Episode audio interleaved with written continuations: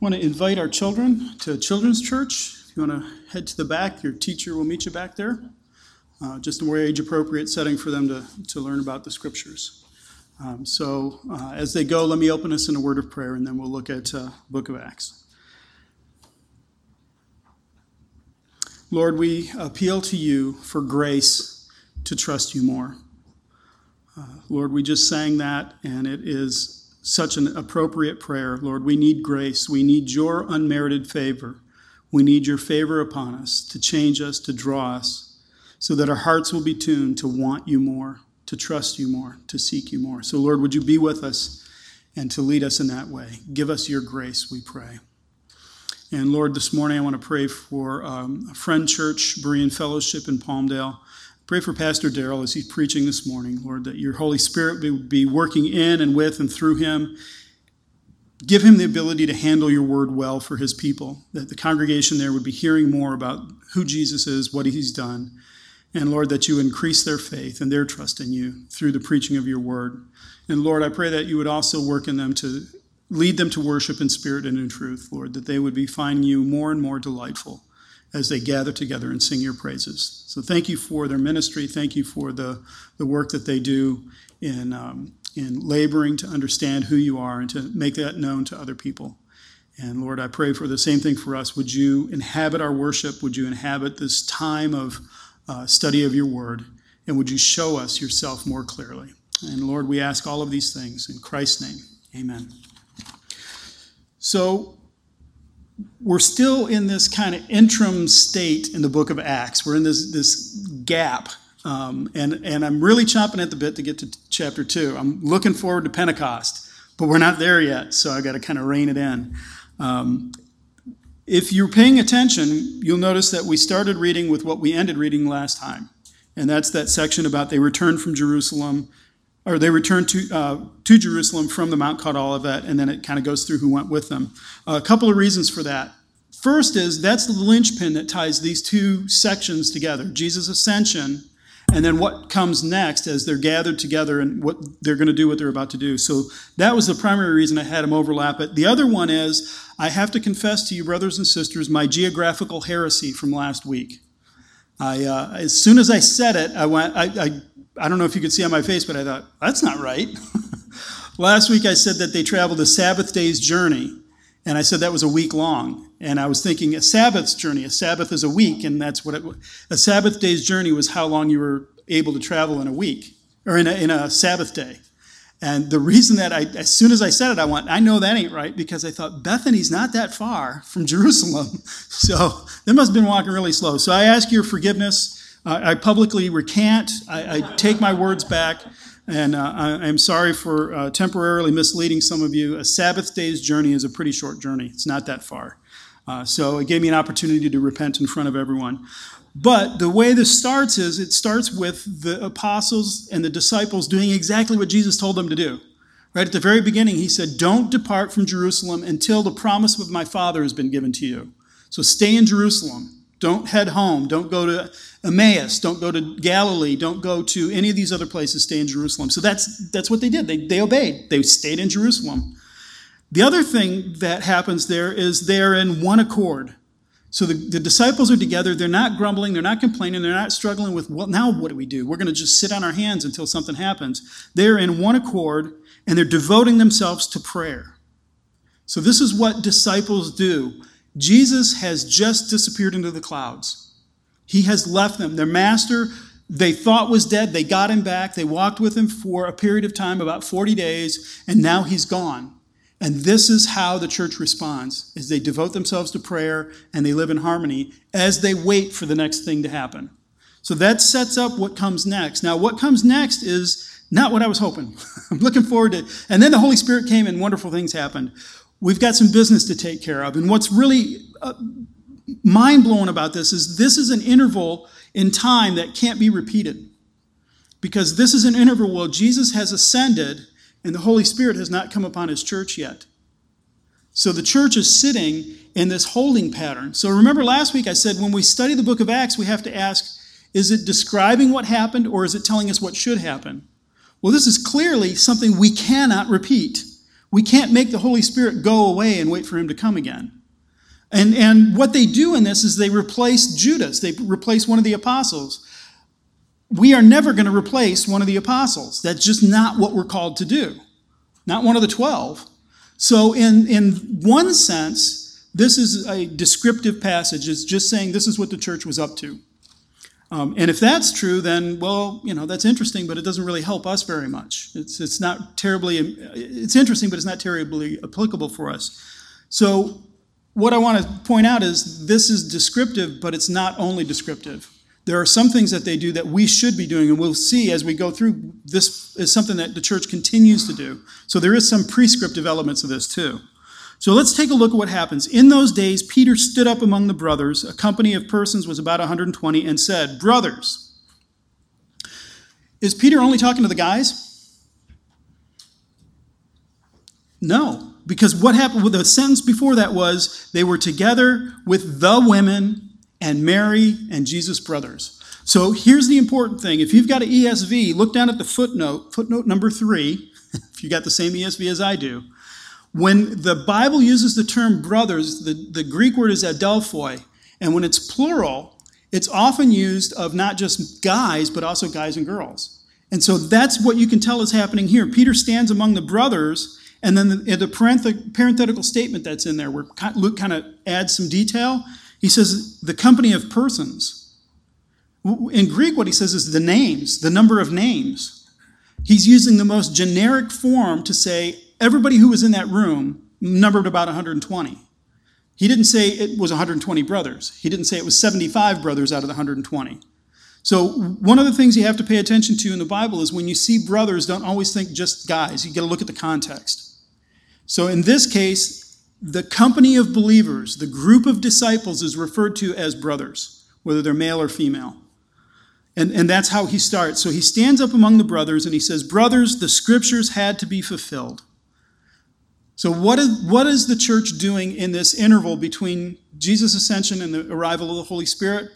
They're together, they're praying, and they're studying scripture. So even in this gap, what's the church doing? The church is doing what the church has always done being together, studying scripture, and praying. That's what we do. So it didn't change here. Nothing is different about that.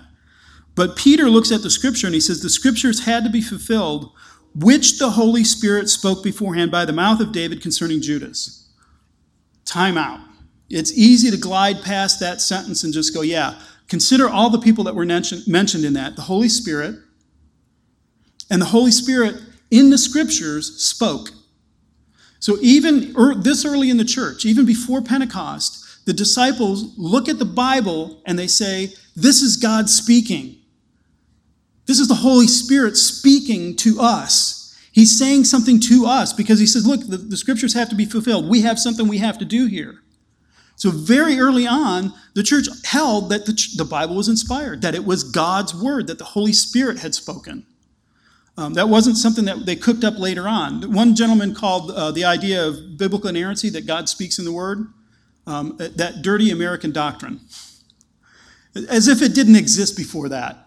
The apostles here are looking at the Bible and saying, in the Bible, God speaks to us through His Holy Spirit. But there's more to it. So the scriptures, which the Holy Spirit spoke by the mouth of David, so the Holy Spirit, the way He inspires Scripture, the way He speaks to us through Scripture is not these magic leaves of, of paper fall out of the sky and people pick them up and go, oh, God is speaking to us. He, he doesn't speak to us by wrestling David to the ground, overpowering him, and forcing words out of his mouth, or magically moving his hand on the paper. The Holy Spirit spoke the scriptures by the mouth of David. David sat down and he wrote poetry because he was, he was the sweet psalmist of Israel, is what he's called in, in Second Chronicles. He sat down and he wrote his sweet psalms. And as he's writing his psalms, the Holy Spirit, through David, is speaking. That's the, the delicate beauty of the doctrine of inspiration. The Christian doctrine of inspiration is so elegant because the human is not eclipsed. The human's not overridden in this. It, it's a very human process by which God does this, but it is the Holy Spirit speaking the scriptures through the mouth of David. So, as David is writing from his perspective and in his situation, writing words he understands in situations he knows, it's the Holy Spirit speaking. And, and both are true. Both of these things are true. But wait, there's more. Who's the last person mentioned? Judas. So, do you see what, Paul, what Peter has just taught us? He said, the Holy Spirit spoke through the scriptures by the mouth of David, and what David was writing about was Judas. What? Judas wouldn't exist for hundreds of years. How could David write about Judas? David didn't know Judas, he was long gone by that point. That again is the miracle of the inspiration of the Christian scriptures. Is when you look at this, it's possible for David to be writing about Judas and David not understand that because the Holy Spirit is authoring this too. It's the two together. So David is writing, he's probably got somebody in mind when he's writing these things and he's saying this, this is my foe and they're doing this and you know may these horrible things happen to him. Lord i'm throwing them into your hands and you do what's right. In reality he's writing about judas. That's what our, our apostle has taught us. That's going to come in really important when we get to look at what the psalms are that he's referring to. But that sentence to me is just so weighty.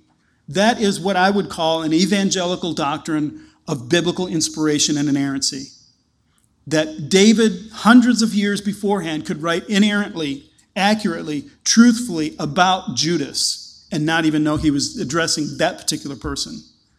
That, that is miraculous. That is beautiful and it's subtle and it's not a distortion of what happened. It's just picking up and holding it for us. That's what we mean as evangelicals when we say inspiration.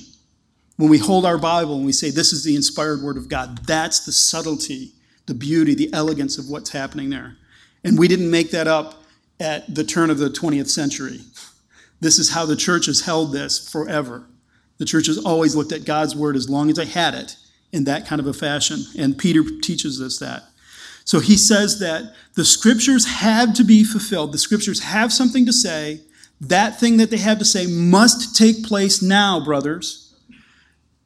The scriptures have to be fulfilled, which the Holy Spirit spoke beforehand by the mouth of David concerning Judas, who became a guide to those who arrested Jesus. For he was numbered among us, and he was allotted his share in the ministry. So we've now been introduced, reintroduced to Judas. Um, and what comes next is Luke has to pause for a moment because Peter's just reminded us that Judas um, was the one who led to Jesus' arrest, and he was one of the 12. But I think Luke just kind of goes, oh, wait a minute, I didn't explain that. So if you go back into Luke's gospel, what happens is they have the Last Supper. Jesus announces, one of you guys is going to betray me. And then the next thing you know, they're in the uh, Garden of Gethsemane, and here comes Judas. Um, Luke was aiming at something very different, so he didn't go into a whole bunch of detail about Judas. Instead, he just kind of glided over it. So now he has to go, oh, wait a second, you guys, let me back up and tell you this story so that the very next thing Peter says makes sense. And so it, it's in parentheses. In, in, the ESV, it's in parentheses, and it should be. So it's this parenthetical statement. So main story is going along, and we're going to stop here, and we got to deal with Judas for a minute. So here's how Luke explains it. He says, This man, this Judas, he acquired a field with the reward of his wickedness, and falling headlong, he burst open in the middle, and all his bowels gushed out. And it became known to the inhabitants of Jerusalem, so that the field was called in their own language Akeldama, which is a field of blood. Stop. There's a problem here. And when we look at Matthew chapter 27, um, we kind of run into a little bit of attention here because it sounds like something very different happened. So if you with, have your Bible, turn with me to Matthew 27, and starting in verse 3, let me read Matthew's approach to this. So this is what Matthew has to say. And when Judas, his betrayer, saw that Jesus had been condemned, he changed his mind. And he brought back the 30 pieces of silver to the chief priests and the elders, saying, I have sinned by betraying innocent blood. And they said, what is that to us? See to it yourself. And throwing down the pieces of silver into the temple, he departed. And he went and he hanged himself. But the chief priests, taking the pieces of silver, said, It's not lawful to put them in the treasury, since it is blood money.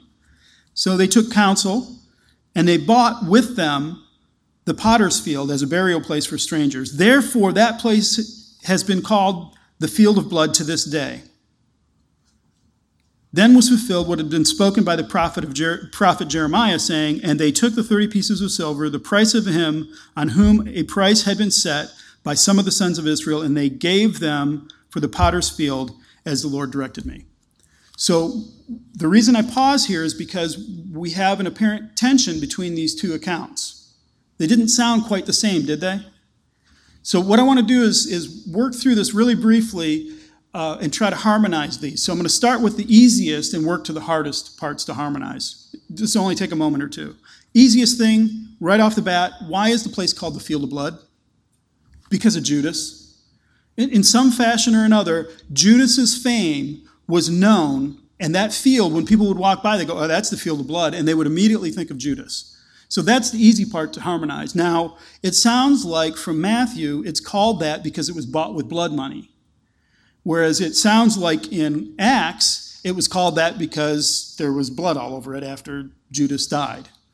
Um, the, the, the reality is, it's not clear why it was called that. They point at it for different reasons. They're, they're explaining um, Judas's death for different reasons. Did you notice Matthew's explanation of Judas' death was he went and hanged himself? Whereas Luke goes, oh, it was gross, man. Unpacks all the nastiness of it. So Matthew is heading right for the, the, the, uh, the uh, guilt of the high priests. That's where he puts his focus. Whereas Luke here in Acts is really focusing on what a horrible death Judas suffered. But the field of blood, that's, that's accurate. And both of them are speaking in contemporary terms, saying that's why, people, that's why we call that the field of blood today. So their audience would go, Oh, yeah, I know where that's at. That was about Judas? Oh, gross. You know, they would remember that. It, that kind of pushes it back to that, hey, this actually happened. You know, they didn't walk past a field and go, that's a field of blood and this guy named Judas. No, that's not. That was been called the field of blood for, you know, 100 years. They knew that that's where that name came from. So that's the easy part to harmonize. They both agree on that. The next step back is um, who bought the field? Right? Because in, in Matthew's account, it was the chief priest that bought it. Here it says that he acquired it with the reward of his wickedness. So, who bought it? Um, I think what happened, if you take these two accounts, when it says that he acquired a field with the reward of his wickedness, it doesn't mean he went out and purchased it himself. It means coming to him was a field that was purchased with the, the uh, price of his wickedness. So if we look at Matthew and say, well, Matthew's slowing down, he's giving us more detail on this. What happened was Judas said, Hey, I betrayed an innocent man, and I've got these 30 pieces of silver in my hand, and I don't want them anymore. That was the price that he was paid. And so he throws them into the temple. And the priests go, Oh, you can't do that, man. We can't put that money in the temple. That's blood money. Now, the hypocrisy of the whole thing, and I think what Matthew's trying to draw our attention to is it's your blood money. you paid it. So don't look at Judas and go, you can't do that. It's you. It's on you guys. So that's, that's Matthew's point is these high priests are really hypocrites. So they say, well, we can't put that money in the temple because it's too holy and, and you know, it's, it's okay because he was innocent, but he really wasn't innocent. You know, they're, they're whatever they're doing to justify it. So they take that money and they go out and they buy a field. When they bought it, do you think they put their name on the deed? They'd already rejected that money. That money, as far as they were concerned, could not depart from the hand of Judas. It, he had bought it, he had, he had sold his master with it, it was his money. So, what more than likely happened is those high priests went and said, Hey, this is uh, Judas's money, and he wants that field, so here, we'll go ahead and buy that for, for him. So they bought it, and I believe they bought it in his name. So he, Judas did acquire it. He didn't go out and purchase it himself, but he acquired it with the price of his wickedness, the wages of his unrighteousness. What he got paid to be as wicked as he was was 30 pieces of silver, and that's what got the field for him. And I think what Luke's point there is this is all he got for it. He sold his eternal soul to betray the Son of Man, and all he winds up with is a, a field, a, a plot of dirt where they're burying strangers. And it's called a field of blood. So I think that can be harmonized. I think that, that fits together. That's not too bad. Uh, the next question is when did this happen? And actually, this fits in with how did Judas die? Um, when did this happen? So it sounds like from Matthew that Judas goes out and hangs himself, and then the priests gather up the money and go, What are we going to do with this? Oh, let's go buy a field for him, and then we'll bury him there. That's not really what's happening in the narrative. Again, Matthew is focusing on the wickedness of the high priests. he just drops the, the bomb in there. By the way, Judas hung himself. So we don't know when or where in the chronology of the thing. We don't know when that happened. We don't know where he did it. We don't know how that happened. We just get he hanged himself. Boom, it happened. So it could be that they bought the field and then they told Judas, oh, by the way, there's your field, and then he went and committed suicide there. That's possible. Um, the reality is we don't know because neither one gives us a really hard chronology. So when he bought it, when the events happened, is not so important. Now the one that's really hard to reconcile, and one commentator said, challenge accepted. I'll give it a shot. So here's what happens. It says in Matthew, Judas hung himself. Peter could find repentance. As Jesus looked at him after he denied him three times, Jesus repent, or uh, Ju, uh, Peter repented. He wept. He, he poured out his heart. When he saw Jesus again, he jumped out of the boat and ran to him as fast as he could. So he had found repentance. Judas could never find repentance. He could never feel sorry for what he did. He felt bad about it. It was a bad decision. I've really screwed up my life, but he could never say, I was wrong and I'm really sorry and God can forgive me. So, in some fashion, he committed suicide. Now, Matthew says he hung himself. That's pretty straightforward. You put a rope around your neck and you jump off a stool or off of something else and you dangle, and that's it. Um, Luke, being the doctor, gives us the technical explanation of what exactly happened to poor Judas. Um, he gets really detailed and real graphic, and I'm just going to kind of glide over that if y'all don't mind, because it's fairly gross. What some commentators have said is what probably happened was Judas hung himself, and as he's hanging on the gallows, eventually fell, and when he fell, his body burst open. And that's, that's Luke's account. Um, that is a possibility, but it's hard to really reconcile. It doesn't sound like that's what Luke is talking about, does it? It sounds like he fell headlong. And when he says headlong, what it means is, is almost prostrate. He fell f- flat out. And when he hit the ground, he burst open. Um, so that would be hard to fall off of a gallows and land face down. That, that's a little difficult to do. Like I said, this is a hard one to reconcile. Um, a minor reading, and I'm hesitant to bring it up, but I've already opened my mouth, so I'll have to. Um, the word for, uh, for uh, fell headlong is pranate or pranes. And one way it could be interpreted is swelled up. So the idea was he hung himself and hung on the gallows so long that his body began to swell and then he broke loose of the gallows and then that's why he popped open is because his body was all swollen. That's really nice. It would be great, but that's just too easy and that is a terribly minor reading for that particular word. The word means he fell headlong. He fell flat. So, um, how do we reconcile these two accounts of the death? Um, I'm not positive. Uh, it could be that after he died, he had fallen headlong and burst open. That, that, that's possible. If that's true, then we look to Matthew and say, well, he hung himself. That's how he died. And then we look to Luke and say, and this is what happened to the body as it just burst open. Um, either way, however he died, Luke's point in Acts, so if I lost you in the grotesque details, come on back. We're going back to Luke now. Uh, whatever the point was, Luke's point was his, gra- his death was graphic and it was appropriate. It was exactly what Jesus had said would, would happen. Remember in the Last Supper, Jesus said it would be better for that man had he never been born. And so Luke gives us these gory details because what he's saying is it had been better had he never been born. So that's he stops and he gives us the backstory of, of Judas and tells us what happened to the man. And now he picks up and he takes us forward. He says, For it is written in the book of Psalms. Now we're back to Peter's speech. Peter says, In the book of Psalms, it says, May his camp be desolate, let there be no one to dwell in it, and let another take his office. Now, this is that other part of the early Christians' high view of Scripture, is they have looked at the Psalms and they said, What the Psalms are commanding us to do is to replace Judas. So, how do they get that? To get that, we need to look back at Psalm 69. That's what he's quoting, is Psalm 69. Um, because one of the questions that'll come up, and we'll, we'll try to answer that toward the end of the sermon, is did they do this right? Did they handle the scriptures correctly at this point? Or were they wrong to handle it like this? So they looked to the scriptures and they found something that say, May his camp be a desolation And then they also found one that said, May another take his place. And therefore they assumed God is telling us that we have to replace Judas. Did they? Why would they read their Bibles that way? How would they understand it like that?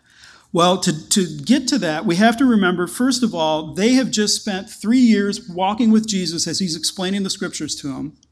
The two disciples on the road to Emmaus got the most intense Bible study ever as the resurrected Christ is walking and saying, How did you guys miss this? And unpacking through all of the Old Testament, here's every reason why the Christ had to be um, crucified and rise again. And you guys missed it. And their, their hearts were burning. Then he walks with them for 40 days, offering many proofs that he had risen from the dead. So again, this intense Bible study. These guys learned to read their scriptures from Jesus. That's how they learned. So, my contention is when we read our scriptures, we should learn to read our scriptures like these guys did because they learned from our master and they wrote the New Testament, so they are our model. So, let's take a look at Psalm 69 and ask why did they do that with Psalm 69? Why would they see that there? I would love to read the whole thing, but it's a little long. Let me read two passages from it verses 6 through 12. Uh, well, first of all, before we do that, at the beginning of the psalm, there's in, in small caps on mine a, title of the psalm. It's not on every psalm, but many psalms have titles. And this one says, To the choir master, according to lilies of David. So when you see those, there is no reason to not assume those are originally part of the Psalms. We have no edition of the Psalms that don't have those titles.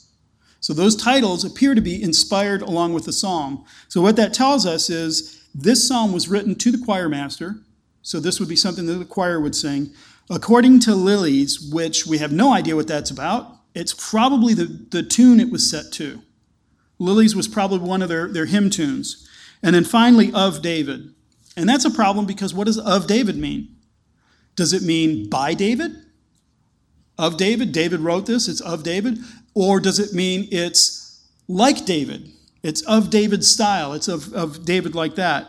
Um, or about David. This is we're singing of David. Um, well, we know because our inspired apostle told us David wrote it. So, all right, skip ahead. Uh, but that that title is important. That sets up the psalm. So now let's take a look, verses six through twelve. Let not those who hope in you be put to shame through me, O Lord God of hosts. Let not those who seek you be brought to dishonor through me, O God of Israel. For it is for your sake that I have borne reproach, that dishonor has covered my face. I have become a stranger to my brothers, an alien to my mother's sons. For zeal of your house, for your house has consumed me, and the reproaches of those who reproach you have fallen on me. And I wept and humbled my soul with fasting. It became, it became a reproach. When I made sackcloth my clothing, I became a byword to them. I am the talk of those who sit in the gate, and the drunkards make songs about me. So, right off the bat, let not those who put their hope in you be put to shame through me.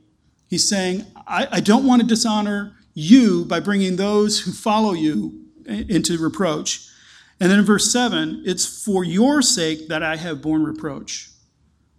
So it's beginning to sound a little bit like Jesus, isn't it? Did Jesus bear reproach for his sake? Was he due reproach? He was sinless. He was perfect. He bore, he bore reproach. He bore, bore the sins of his people for God's sake, so that he could bring a people to himself. So this is beginning to sound like that. I have become a stranger to my brothers. What happened on the night that Jesus was crucified? His brothers, his apostles, scattered. He became a stranger to them. Peter himself looked at Jesus and said, I don't know him. I never met the man. He became a stranger to his brothers. And then the very next verse is Zeal for your house has consumed me. That is directly quoted in John chapter 2 and applied directly to Jesus. Jesus has gone into the temple. In John's gospel, Jesus cleanses the temple at the beginning of his, gospel, his ministry. And so there he goes in, he cleanses the temple, and his apostles didn't understand it. But John makes the comment later they remembered this psalm. So the apostles look at that and they go, Jesus cleansed the temple because the zeal of for his father's house consumed him. So right there you have a New Testament citation saying this psalm is about Jesus, at least in this part. And then he goes on, and, and if you keep reading, you hear these echoes of Jesus in it. It begins to sound like Jesus. But that first one, that's a direct quote applied to him. Um, the second half of that, zeal for your house has, has, um, has consumed me. The second half of that, and the reproaches of those who reproach you fell on me. That too is quoted in the New Testament and applied to Jesus. In Romans 15 3, the apostle applies that. He says, This is why you should bear with um, the scorn of others, is because Jesus bore the reproach of others. So he, he cites that as Jesus, applying to Jesus, it says, use that as an example for yourself. So there's a second verse in here that is in the New Testament cited applying to Jesus. Now let's skip ahead. And I want to read a little bit longer section, verses 19 through 26, or 28 rather, I'm sorry. He says, You know my reproach, and my shame and my dishonor. My foes are all known to you. Reproaches have broken my heart, so I am in despair. I looked for pity, but there was none, and for comforters, but I find none. They gave me poison for food, and for my thirst they gave me sour wine to drink. Let those let their own table before them become a snare, and when they are at peace, let it become a trap. Let their eyes be darkened so that they cannot see, and make their loins tremble continually. Pour out your indignation upon them and let their burning anger overtake them. May their camp be a desolation. Let no one dwell in their tents, for they persecute him whom you have struck down, and they recount the pain of those you have wounded. Add to them punishment upon punishment. May they have no acquittal from you. Let them be blotted out of the book of the living. Let them not be enrolled among the righteous. So, again, what we're hearing here is, is echoes of Jesus once more. It's beginning to sound like we're talking about Jesus. They gave me poison for food in verse 21, and for my thirst they gave me sour wine to drink. In John's gospel, John chapter 19, they gave Jesus vinegar to drink. Vinegar is soured wine. So this is cited there as explaining why they tried to give him vinegar to drink, is, is because of this verse. So again, this is the New Testament looking at it's not just Peter on this, this odd day in church history, but it is the New Testament looking at this psalm and saying this is speaking of Jesus. And then we get to the part where we just read, verse 25, may there can't be a desolation, let no one dwell in their tents. They pick that up and say that's speaking of Judas. That's the, the, the wrath of God falling on Judas in that way. And so in uh, verse 26, it's not directly cited, but it kind of sounds like it, doesn't it? They persecuted him whom you have struck down. It was God who struck Jesus, it pleased him to crush him is what Isaiah tells us. So you get that flavor going through this. Now, if you read the whole psalm, you'll, you'll get that echo, that echo of Jesus in there. So when the apostles look at that back in Acts chapter 2, they're saying this is speaking of Judas because the psalm is about Jesus. And so when we look at that we say that he will be, um, his camp will be desolate, that's exactly what happened. He has a camp. It's called Akeldama. It's called the Field of Blood. And that's his. It was bought with his blood money. And what is it? It's a place where strangers, where people nobody knows get buried. It, that is a desolation. So they're looking at that saying, once again, the Lord's prophecy through his prophets is coming true one more time. So then the second part that they say is, and let another take his office. And in that one, they're quoting Psalm 109. Would love to go through Psalm 109 in detail, but let's keep it short. Um, Psalm 109, verses 6 through 9 say, Appoint a wicked man against him. Let an accuser stand at his right hand. When he is tried, let him come forth guilty. Let the, his prayer be counted as sin. May his days be few. May another take his office. May his children be fatherless, and his wife a widow. And so they're looking at that and they're saying, well, Judas was at Jesus' right hand. He was one of the apostles. That's what Peter said is he, he had a portion in our ministry. He was one of the ones who sat at the table at the Last Supper. He was one who Jesus washed the feet of. He was one when Jesus sent out the 12 with power to cast out demons and heal people. Judas went out and cast out demons and healed people. And he wasn't saved. He was that close to Jesus and refused to trust him, refused to believe in him. He was at Jesus' right hand. And so he says, let him come, let him go to trial and be found guilty. May his days be few. And they were. They were cut off. and may another take his office. He had an office, and another is going to take it now. So this is how they read the Psalms. This is how they read their Bible, is they looked at the, the scriptures and they said, the Bible is about Jesus. And I think that's a really big question that you have to ask yourself is what is the Bible about? The Bible is a book of books, but there is one consistent flowing story from beginning to end. And the question is, what is the Bible about? What is it saying? Some people I've heard say the Bible is life's handbook. So then, what the Bible is about, according to that theory, is it's about how to live your life right. It's life's handbook. Um, some people say it's basic instructions before leaving Earth, which is kind of the same thing as Bible. That's a cute little acronym. Um, is that what the Bible is about? Is it about me and how I should live my life? Well, how did we just hear the apostles handle the Bible? What did they tell you this morning the Bible is about? What did Jesus tell the, the, the disciples on the road to Emmaus that the Bible was about? They looked at it and they said, The Bible's about Jesus. That, that's what the Bible's about. That's what's going on. Jesus could look at the Pharisees and say, You search the scriptures because in them you think is eternal life. And these bear witness to me. You want eternal life? That's right. You should look to the scriptures. That's right. But you don't find me there, you don't find eternal life. So Jesus' approach to the scriptures was the Bible is about me. The apostles then pick it up and they go, yeah, the Bible's about Jesus. So when they look at Psalm 69, when they look at Psalm 109, they say, this was foretold in Jesus' sufferings that his, his friend, his close friend, would betray him and that he now needed to be replaced. And so they say, well, let's replace him. That must be what, what God's telling us to do from his word. So one of them, Peter speaking again after he quotes, he says, So one of them, the men who's accompanying us during all of this time that the Lord went out and in among us, beginning from the baptism of John until the day he was taken up from us, one of these men must become a witness to the resurrection. So this is their plan. They see from the scripture, Jesus has told us that we need to replace um, Judas. Here's what we're going to do.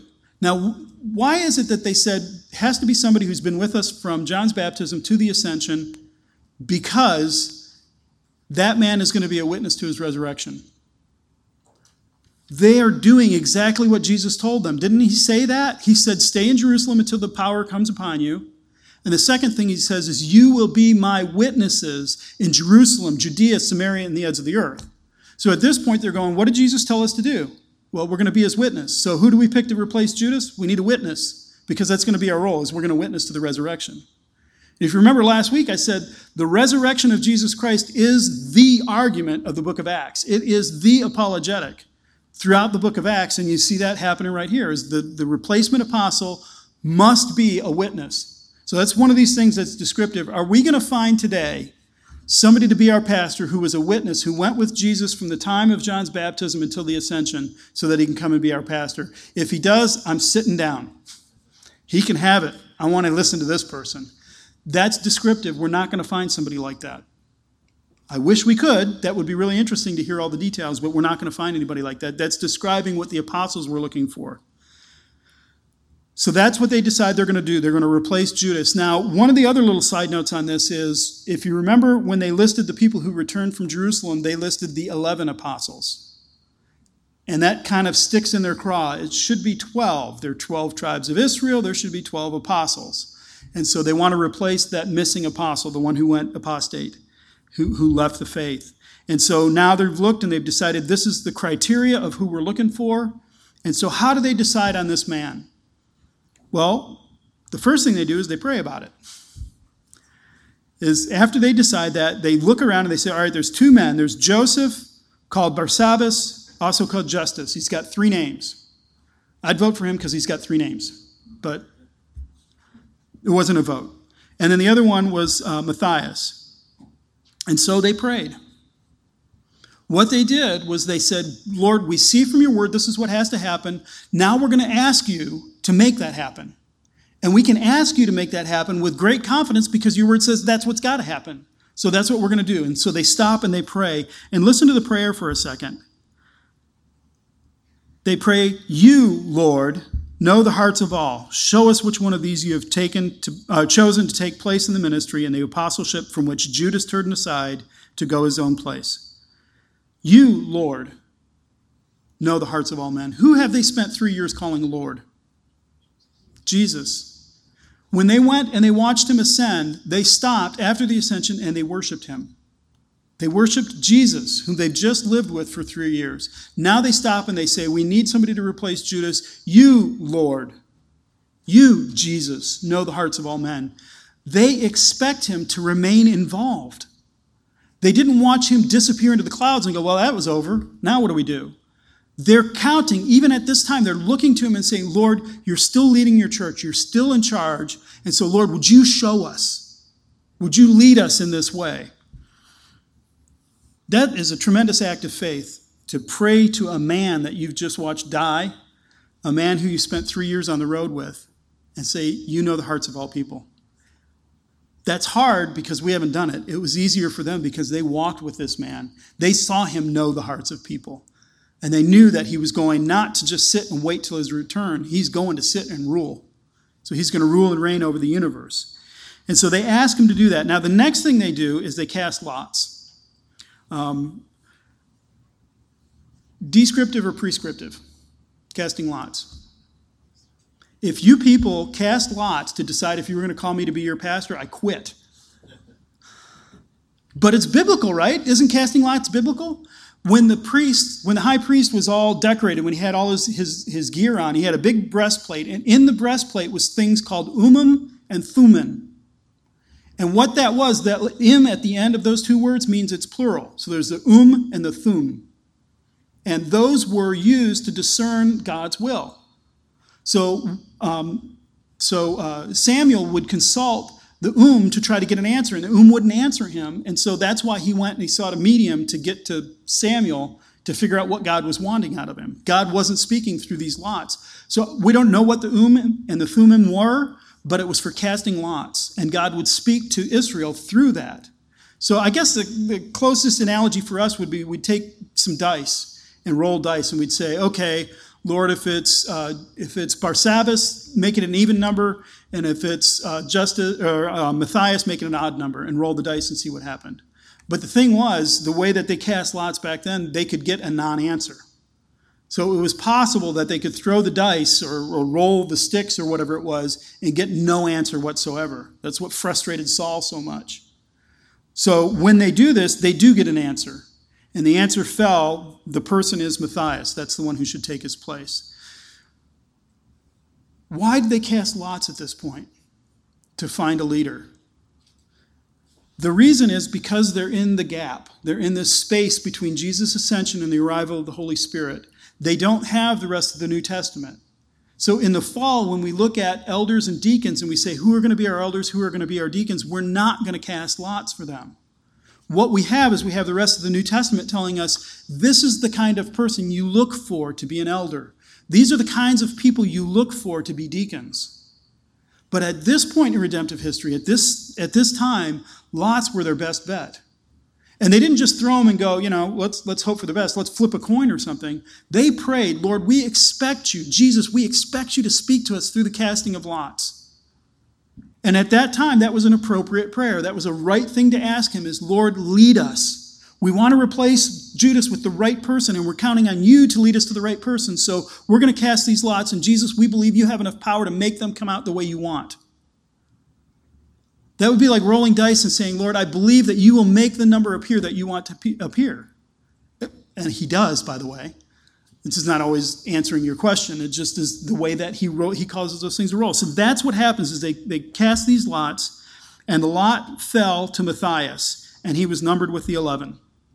And we never hear of the man again. This is it. He becomes one of the twelve, a witness to the resurrection, and we don't know anything about him. So does this mean, and this is where I was saying, did they get the Bible right? If that's true, if Matthias disappears from the pages of Scripture, did they get the wrong guy? There's a theory that what they did was wrong. They jumped ahead of themselves and they didn't wait for God to bring them the right guy, that Paul was actually the 12th apostle. And so they just jumped ahead and they were wrong in doing this. And so God, you know, just let him do it until he got around to getting the right guy. What do you think of that? Is that a decent argument? Anybody comfortable with that? That makes me twitchy. Like, wait a minute, they were wrong? I don't think they were wrong. If they were wrong, God is sovereign. He could have gave them a lot that said no answer. The magic eight ball, try again. Something like that. He didn't do that. He gave them an answer. So what do we do with Paul? We'll get to Paul in a little bit, but just to jump ahead a touch, Paul is called an apostle. He is an apostle. He says that he has the signs of the apostles. He has authority. He's writing most of the New Testament. So was he the, thir- the 12th apostle or was he the 13th apostle? Yes. No. All of the above. Because you know who else is called an apostle right next to him? Barabbas. Or Barnabas, rather. Barnabas, his good friend Barnabas, is called an apostle too.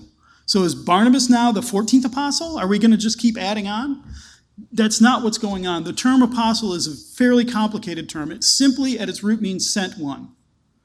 Jesus to- chose 12 and he sent them. So there are the 12 apostles. So there is this holy office called the 12. And most of the time in Acts, when you see the word apostle, it's referring to one of those 12, except when it's not. and so that's the problem is when I, when I read that in the commentary, I commentaries, yeah, so that's, that's what it means. I was like, except that's not what it means when it doesn't mean what it means. It means something more. So we have to be careful when we're looking at, at the term apostle in the New Testament. It is more complicated than we give it credit for. But in this case, when we talk about the 12, there are 12 apostles. So if they're correct, if they pick Matthias because God told them through lots, then they read the scriptures right, didn't they? The scriptures told them that Judas is going to be lost, he's going to go out, they need somebody else to take his office. They follow through and they did it. So if they were right in reading their scriptures, if they were right in being obedient to their scriptures, then they were right in asking the Lord, show us who it is, and the Lord showed them it was Matthias. So Matthias is the 12th apostle, even if we never hear him again. Because you know what? Most of the apostles we don't ever hear from again. We get the biggies, Peter, James, John, but the rest we don't get a whole bunch from anymore. We don't know what happened to them. That's not where the focus is. The focus in the second half of Acts is going to shift to Peter, or Paul rather. The first half will be largely on Peter, the second half will be largely on Paul. And it's just the way it is. so if they're right, then they have just shown us how to read our scriptures. So are we then free to go flying through the Old Testament and find Jesus under every rock? This is where I want to offer a word of caution when you're going to read your Bible this way. Uh, for example, I was just looking, I, I have a blog don't look at it, it's kind of dumb, boring. But I did a blog post and I was I just read through uh, Joshua. And in Joshua, Rahab welcomes the spies into Jericho and she says, Be kind to us because we know your God is powerful and everybody's afraid of him and we want to submit to him. Everybody else is going to revolt. And so the spies say, Okay, if you do this thing, then we will take care of you. We won't destroy you when we come into Jericho. First of all, everybody in your family has to be in this room. They have to be in this house. Second of all, tie a red a scarlet thread out your window, a scarlet cord out your window. And then when we come and we destroy Jericho, everybody in that house will be spared. Everybody else is gone. And so I did a blog post on that. And I said, What is the scarlet cord? And I went through a couple of different theories on the scarlet cord. It was, um, it was different things that it could be. And in the end, I said, You know what the scarlet cord was? It was a piece of scarlet hanging out of windows. So in the chaos of battle against these sandstone walls, this red stripe would be up there, and they'd go, "Don't shoot them." They would know who not to attack. That's what the scarlet cord was. Because every time Rahab's mentioned, it's about protecting the, the, the uh, spies, not the scarlet cord. So I just thought that was pretty straightforward, right? You know, I'm not going to go find, oh, it's the blood of Christ flowing through redemptive history. Well, Jesus' blood does flow through redemptive history, but it didn't flow through a window in a harlot's place and, and you know that's not what that's about. The comments i got on it were bizarre. Just bizarre. This one guy starts going off about tamar. I'm like wait a minute i'm talking about rahab. And then he starts talking about mary and i'm like no we're, we're talking about rahab and a scarlet cord and so therefore since tamar had twins then jesus has a dual nature dude i don't know where you got that from Jesus did have a dual nature. He was completely human and completely divine, but you don't get that because of scarlet threads hanging out of Jericho window.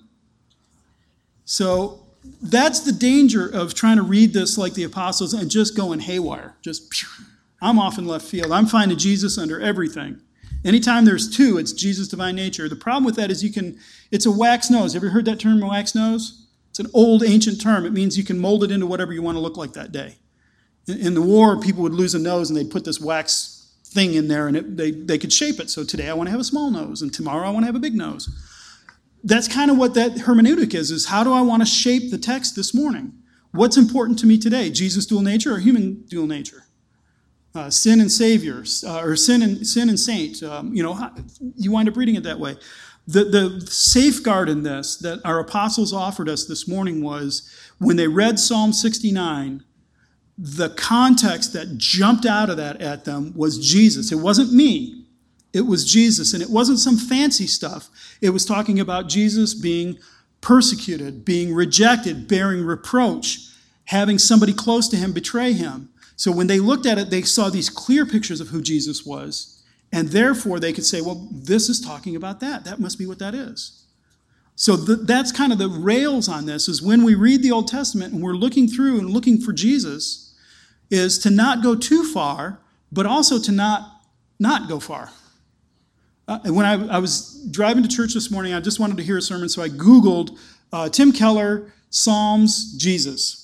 See if he said anything about it, you know, just a little inspiration on the way. One of the first things that popped up was an article at religionnews.net that said Jesus is not mentioned in the Psalms, but Tim Keller finds him there. And I went, What? What do you mean he's not? The New Testament doesn't agree with you on that. You know, don't swing it at Tim Keller. You're going to have to argue with the whole New Testament. Jesus is mentioned in the Psalms repeatedly. That's how the New Testament approaches it. So do you see where we're going with this? There's a balance to be found here. Is you don't want to find him under every little rock and cranny, but at the same time you want to look and go, well, he ain't there. He's not Jesus is not mentioned in the Old Testament is wrong. Our New Testament authors would totally dis- disagree with that. So that's how we're going to approach our Bible is we're going to be reading through and going, Lord, show me where Jesus is in this story. So I'm going through Joshua, just happened to be I didn't do the, the scarlet thread thing. But I got to the point where they're approaching Jericho, and suddenly the captain of the Lord's host appears before Joshua.